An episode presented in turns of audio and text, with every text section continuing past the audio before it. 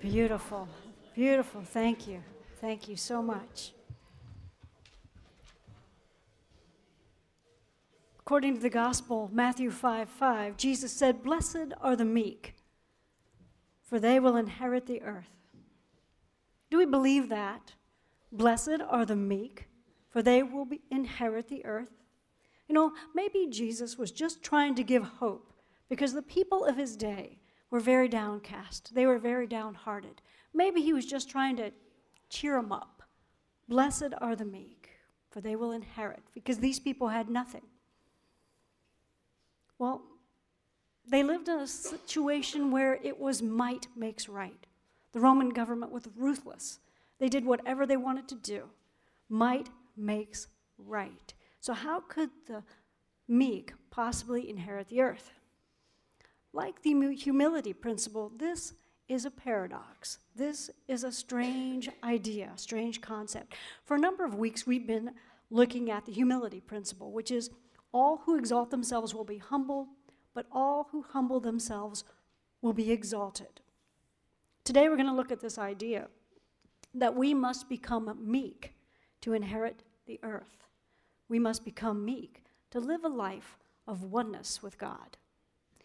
In his book, The Transcendent Life, Reverend Jim Rosemergy tells us meekness is a worthy companion of humility, for together they enable us to live a life full of oneness with God. In fact, they promise such a life. Well, I had to ask myself, what does it mean? What is meekness? And so I looked it up. And what we know is meekness is not weakness. The dictionary defines meek as to be humbly patient and gentle, even when provoked. To be humbly patient and gentle, even when provoked. You know, I had a coworker once. She was a lovely woman. She was patient. She was quiet. She laughed easily. She was soft spoken. You know, she listened more than she spoke, and she didn't argue with people. Was she weak? Well, when I got to know her a little bit better and found out that she had a black belt in martial arts, I wouldn't say that she was weak. I might call her meek. But see, she had a history of having a bad temper. A little hothead she was, and she got herself into some trouble sometimes. And so she decided she better learn self defense because she was provoking some pretty big people.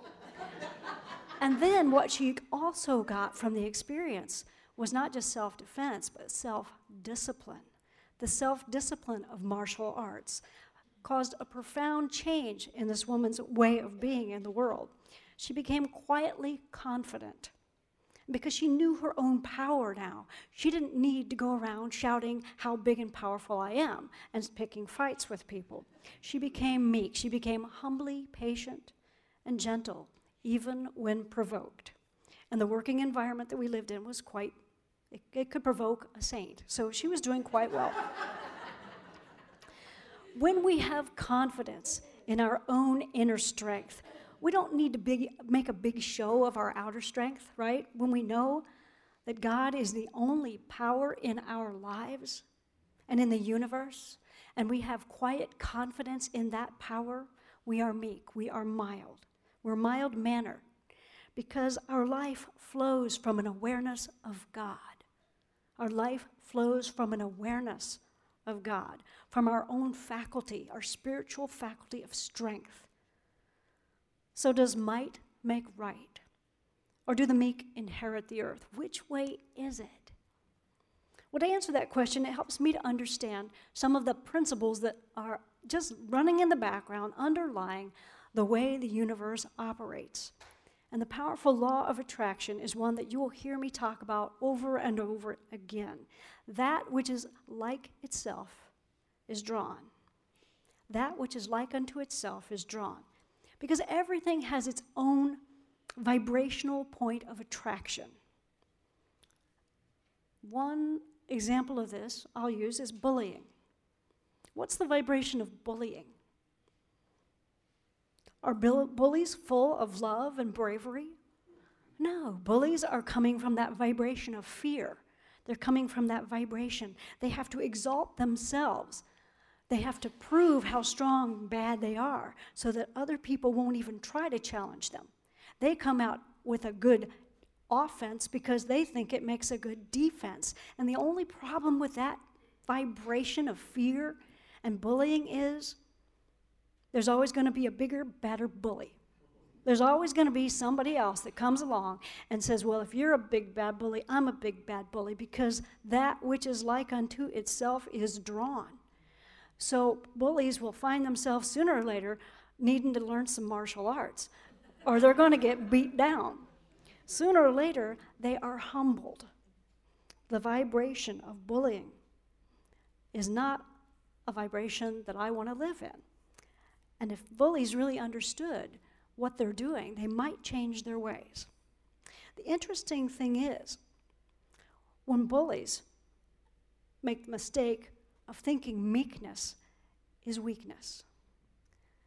They do that because they really cannot comprehend what it means to be meek or to have humility. They really just don't get it.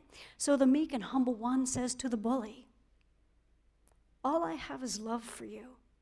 What do you have for me? All I have is love for you. What do you have for me? My friend with the black belt knew that literally she could kill with her bare hands. She knew that. She knew she had that strength. And she had a greater strength.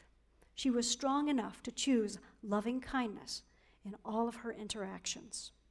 And that was her point of attraction. She attracted into her life kind, loving people. She didn't have to argue with people. No one brought her arguments, they brought her discussions. You know, it was a different energy altogether. Regardless of how people acted towards her, she came to them with loving kindness. All I have is love for you is a statement that flows from an awareness of God. It flows from awareness of our spiritual strength, our true nature. Well, this is Palm Sunday, and we get to look at how Jesus moved through his life and the experiences that he had. This week, this holy week, is the week that he went back into Jerusalem, knowing that the authorities were looking for him, knowing that he would probably be arrested, knowing that he would face some kind of a trial. He went anyway. Jesus was aware of his oneness with God. So there he was. He had been arrested, betrayed. He stood in front of Pilate, and this was a man who could sentence him to death with a word easily. And Jesus was not afraid. Jesus was not weak. He didn't defend himself, but he wasn't weak. He knew that ultimately Pilate had no real power. Ultimately, God, the loving Father, was the only power in Jesus' life. It's the only power. So that even if they destroyed his body temple, they could not destroy him. Jesus believed in resurrection. Jesus believed in the resurrecting power of God. Death could not hold him. They could destroy his body, and he would rebuild that temple in three days. You know, the Hebrew people did not know that there was life after death before Jesus came and taught this. They did not know that. They thought that when you died, that was the end of you. He came with a powerful message to share with all of humanity. Life does not end with physical death, the ones who betrayed him, arrested him, tried him, convicted him, crucified him. They were simply playing a role. They were playing a very important role in humankind's great awakening to our divine nature, our eternal oneness with God. He could stand calmly before Pilate, aware of God's presence, God's peace, God's strength, because Jesus knew true power. Now, I'm not convinced that when Jesus started this journey that he knew where it was going to lead? I'm not convinced of that. But he had a message to share. He had a message. What he did know for certain was God's continuous, loving, supportive presence. Jesus was meek because God was his strength. Jesus was meek because God was his strength. In Rosemergy's own words, Pilate gave the order for Jesus to be lifted up and placed on a cross, but the presence, with a capital P, the presence, lifted Jesus above all pain and human strife. So, this week before Easter is the week that Jesus rode into Jerusalem on the back of a donkey, not as a great king, but as a humble teacher. Did he know that he was going to be crucified? As I thought about that, I thought, have you ever done something that you didn't want to do, but there was a push inside of you that said, just do it? Just go ahead and do it anyway. Do this. Maybe you knew that if you did it, it would cost you a friendship. Maybe you knew that if you did it, it might cost you a job. Maybe even it's signing up to go into the military and you know that it could cost you your life. But that feeling, that urge, that desire to take that action and to follow that inner guidance just wouldn't leave you alone. Did you ever know that feeling? We can push it away. We can ignore that guidance, or we can humble ourselves, listen to that internal spiritual guidance within us, become humbly patient and gentle. Spirit within us is meek. God is meekness. Say that because God doesn't force us to do anything. God doesn't ever use force to make us do anything. Spirit God listens to our heart's desires, says yes, and then starts lining things up and makes a way for it to happen. God makes the way. And then God says, Come this way, come this way, beloved. This is the way. And something appears, or a conversation happens, and a door opens. And so you can follow that guidance. We can follow that guidance. And we can move towards our heart's desires. Or maybe we decide to resist the pathway that opens before us. And I know nobody in here would ever resist a pathway that opens before us. But you know, it's okay if we do, because there'll be another. As long as we still have that desire, Spirit will open another way. God will make a way and invite us, call us to come forward. And sometimes we say no because we're afraid. Jesus knew what he wanted, and he knew why he wanted it.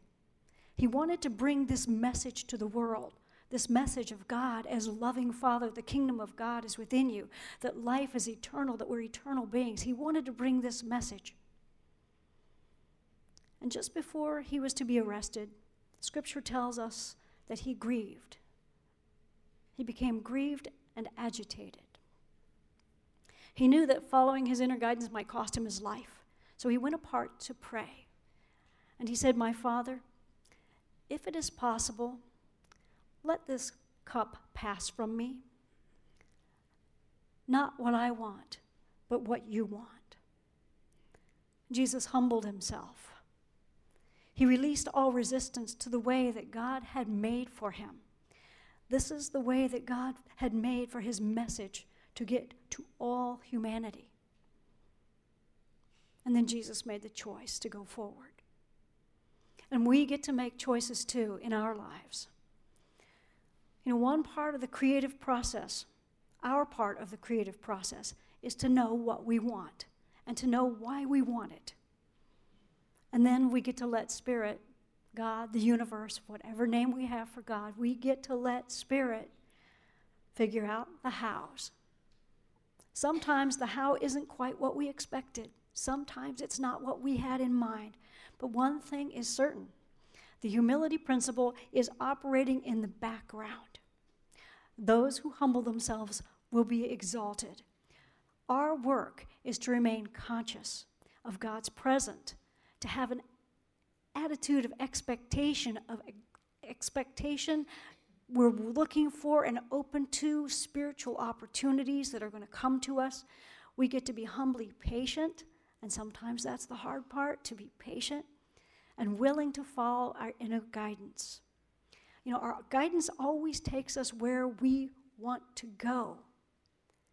And how we get there depends on the overall vibration that we are offering. depends on the overall vibration of what we are offering. What does that mean? Does anybody know what that means? I'll do my best to explain it. Mother Teresa said, I was once asked why I don't participate in anti war demonstrations. I said, I will never do that, but as soon as you have a pro peace rally, I'll be there. Mother Teresa understood. Mahatma Gandhi said, There are many causes that I am prepared to die for, but no causes that I am prepared to kill for. Gandhi understood. As Jesus stood before Pilate, he was prepared to die for his cause, but he wasn't prepared to kill for it. The disciples and the, and the masses they thought that he was going to be the king, the Messiah, the one who would set up a worldly kingdom. And they would have fought for his cause. They were ready to die for it. But Jesus was not ready to kill and to get into a fight and to have a battle. He was humble and he was meek. He knew that his cause wasn't about worldly power. He knew his oneness with God, and he wanted others to know that oneness with God as well.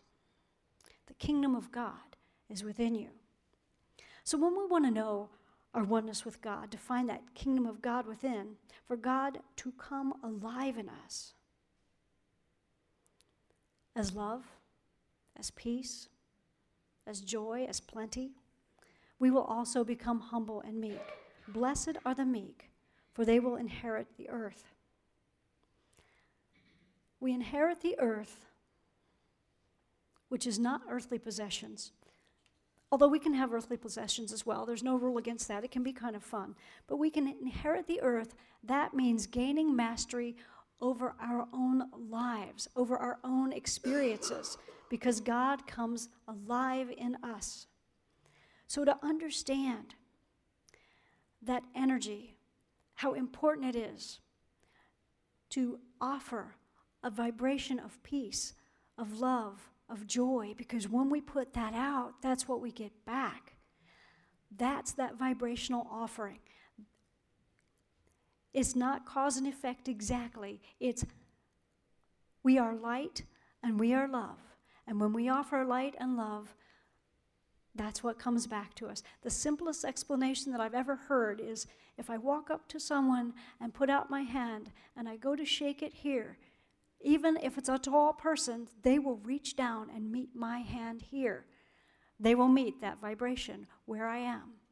If I walk up to someone and I raise my hand and say, Please, it's good to meet you, they will raise their hand to where my hand is. That's the vibration that we offer. If we offer a low vibration of bullying and fighting and fear, we will be met with that vibration. If we offer a vibration of, I am willing to die for this, but not to kill for this. I am willing to be the presence of love in every circumstance, which Jesus was. I am willing to be that presence of love. That's the vibration. That's the, where we live. That's what we'll attract back in general over time. And sometimes the time is shorter and sometimes it's longer, but it works itself out. It's a spiritual law. We inherit the earth. We inherit the ability to create because we are creative creations creating. That's what God is. That's what we are. We have this amazing power and ability to move through this earth consciously creating our lives because God comes alive in us. Humble and meek people are the strong who know the strength of God the wise who know the wisdom of God, the living who know that their life is of God. Meekness and humility are necessary conditions for a conscious oneness with God. In fact, they promise it. They promise it. So when we are humble and meek, God comes alive in us. We're no longer limited by the conditions around us. We live the transcendent life.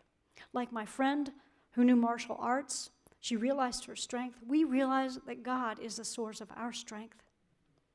We become the gentle masters of our own lives. We quietly and courageously stand in our truth, knowing that as we're following our inner guidance, whatever happens, whatever it looks like, God means it for good. God will use it for good.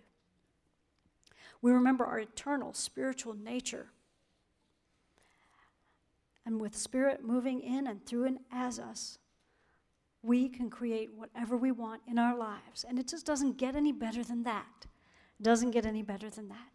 So there are a lot of places in our lives that we're being called to stand in this truth, to stand in our truth, not to fight, and not to run, and not even to take sides with those who are fighting. We don't need to take sides with the people in this world who are caught up in those vibrations of fight or flight or anger or fear. We can stand in our truth, in conscious oneness with God every day. We can listen to the truth of our own inner guidance. So this week, I invite you to bring your truth into every discussion, every place where there's disagreement. Bring your inner guidance, bring your sense of knowing what really is right and true for you. And we can begin this by asking yourself, who am I being in this situation? Who am I being? Am I being the presence and power of God? Or am I being my ego and I'm getting caught up in stuff again? Become humble and meek and remember your strength, your wisdom, your compassion is of God.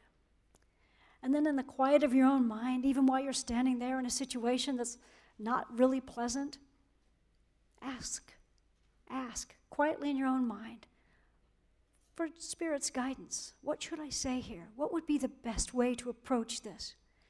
And you will be answered. And then act upon the guidance that leads you to compassion, to peace, to joy. And as you do, it will probably bring the other person to compassion and peace and joy too.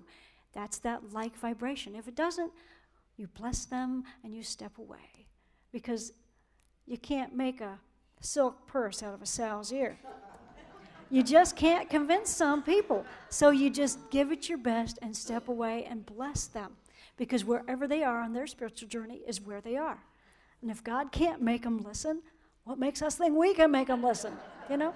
It's not worth the argument sometimes. Having said all of this, you know, once we say yes to God coming alive in us, as it was for Jesus, the next step is a crucifixion. It can often be a crucifixion. And that doesn't mean that we're going to all go out and die on a cross. That was Jesus' example. What that means is that we get to cross out all of the error thoughts, all of the incorrect beliefs, all of the things that we believed up till now that aren't serving us very well. We get to cross them out. These things have been holding us back, and the angels around you will come up to you and show you what they are in an argument with you or something else, and then you'll know, oh, I still believe that. I heard it came out of my own mouth. And so you step back and prepare yourself for those crucifixion experiences, knowing that God is right there with you and within you and will exalt you through the experience. You see, it's a win win situation because what we get from it is conscious oneness with God. So I'll invite you to come to the Good Friday service if you would be willing to do that because we're going to talk about the crucifixion experiences then and we're going to get a chance to go within our own hearts. Part of it will be a guided meditation and we'll get a chance to look at our, what our own crucifixion experiences might be. The bottom line is when we are humble and meek god comes alive in us.